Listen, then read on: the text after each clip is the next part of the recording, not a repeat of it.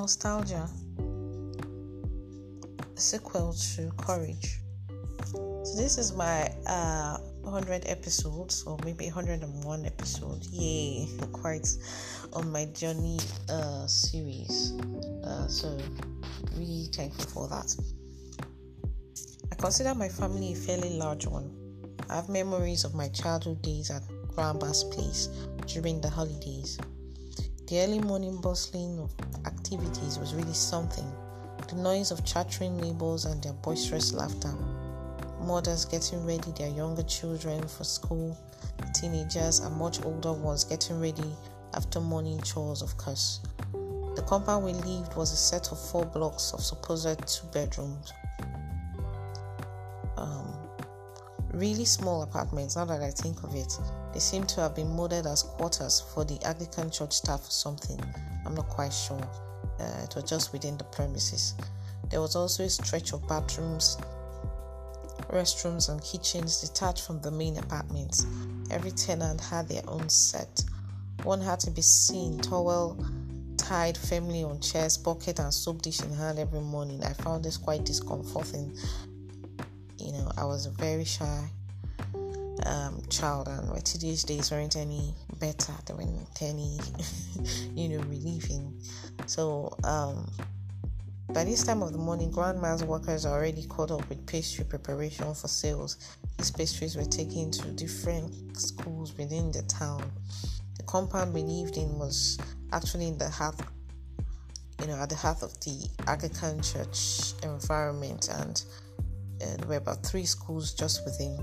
Almost every member of my mom's family, if not all, actually attended the primary and secondary schools, you know, just within. So, what I clearly remember is that the secondary school was owned by the Anglican Church.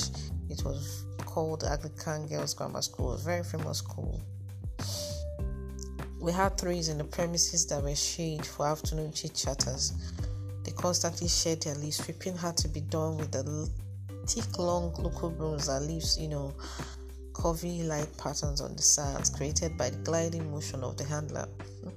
the subtle beauty this presents every morning intrigued me as a child. You see, we were young and our hearts were light, not burdened by the issues of life. So many things we couldn't understand or comprehend at that time. My grandmother was a tough woman whose form of endearment was to feed you. The hospitable nature is inherent and dominant in our family. She did this work every morning, rising as early as 6 a.m. for decades. You know, this pastry walk. So now that I find myself on this path, ah, it's it's funny, you know. Ever since our pastry line started, I've experienced diverse conflicting emotions. You know, one very early morning while I was making egg rolls, I literally saw my childhood, my sis and I shelling the innumerable eggs my granny needed for the egg rolls that she makes every morning.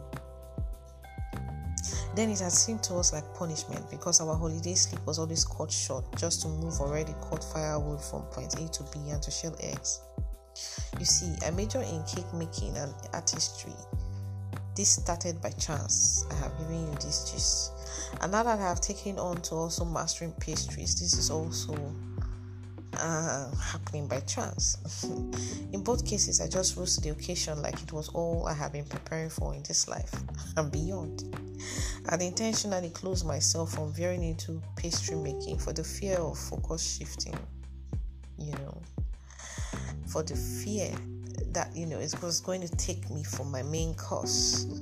And my measuring in cakes isn't just to do basic cakes for celebrations and be happy now, not at all. My joy is the full fledged artistry of it. it, is what I needed to give and commit myself to. I had felt I could just let others within my fold do the pastries and handle the pastry courses, while I focus on pursuing and achieving mastery in my cake craft. I'm a sculptor, and cake art expressed in painting is my forte. I jealously guard myself from anything that pulls me further away from this. It is a frustrating feeling.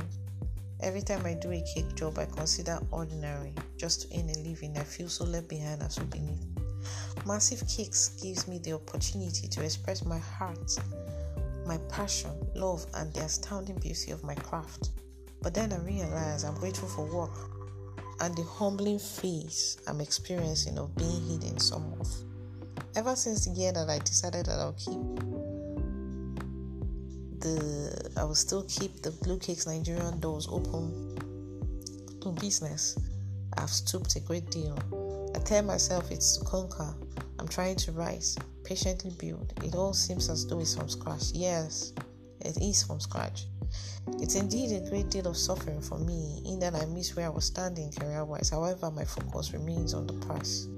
I'm itching to do the sort of craft that my heart yearns for, the one that surpasses the cake art pieces I got featured on blogs for. However, in these seasons, I've allowed myself to feel the joys of understanding and making tasty pastries. I allow myself to be content that I'm sincerely doing all I can. I allow myself to know that I'm full of skill, so raw, and though not fully explored, will soon be effortlessly in all its beauty revealed. I have decided to mellow on unduly pressuring myself. Going into pastry has had to happen. You know, when uh, the Baking your Memory show started and trouble somehow broke in within my fold, causing mistrust, uncertainty, and unrest. You see, the human relationships can be so complicated and human nature is really so funny. I began to see that most things don't harmlessly without negative intent meant differently and all that would have just changed the course of things could have been a healthy communication. But no it didn't play out simply that way. And i would love to tell you how it all went down how seemingly little things can escalate complicate and change the course of one's life to be continued Amakpewe Idono, number one, Blue Cakes Nigeria, Home Fund Keeper Limited, a seasoned cake maker and extraordinary tutor. Storyteller, a woman of passion, and your amiable TV host. Please, I'm looking forward to hearing from you.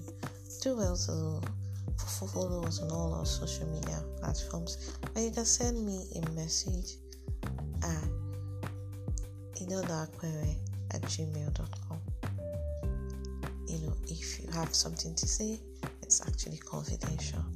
Thank you.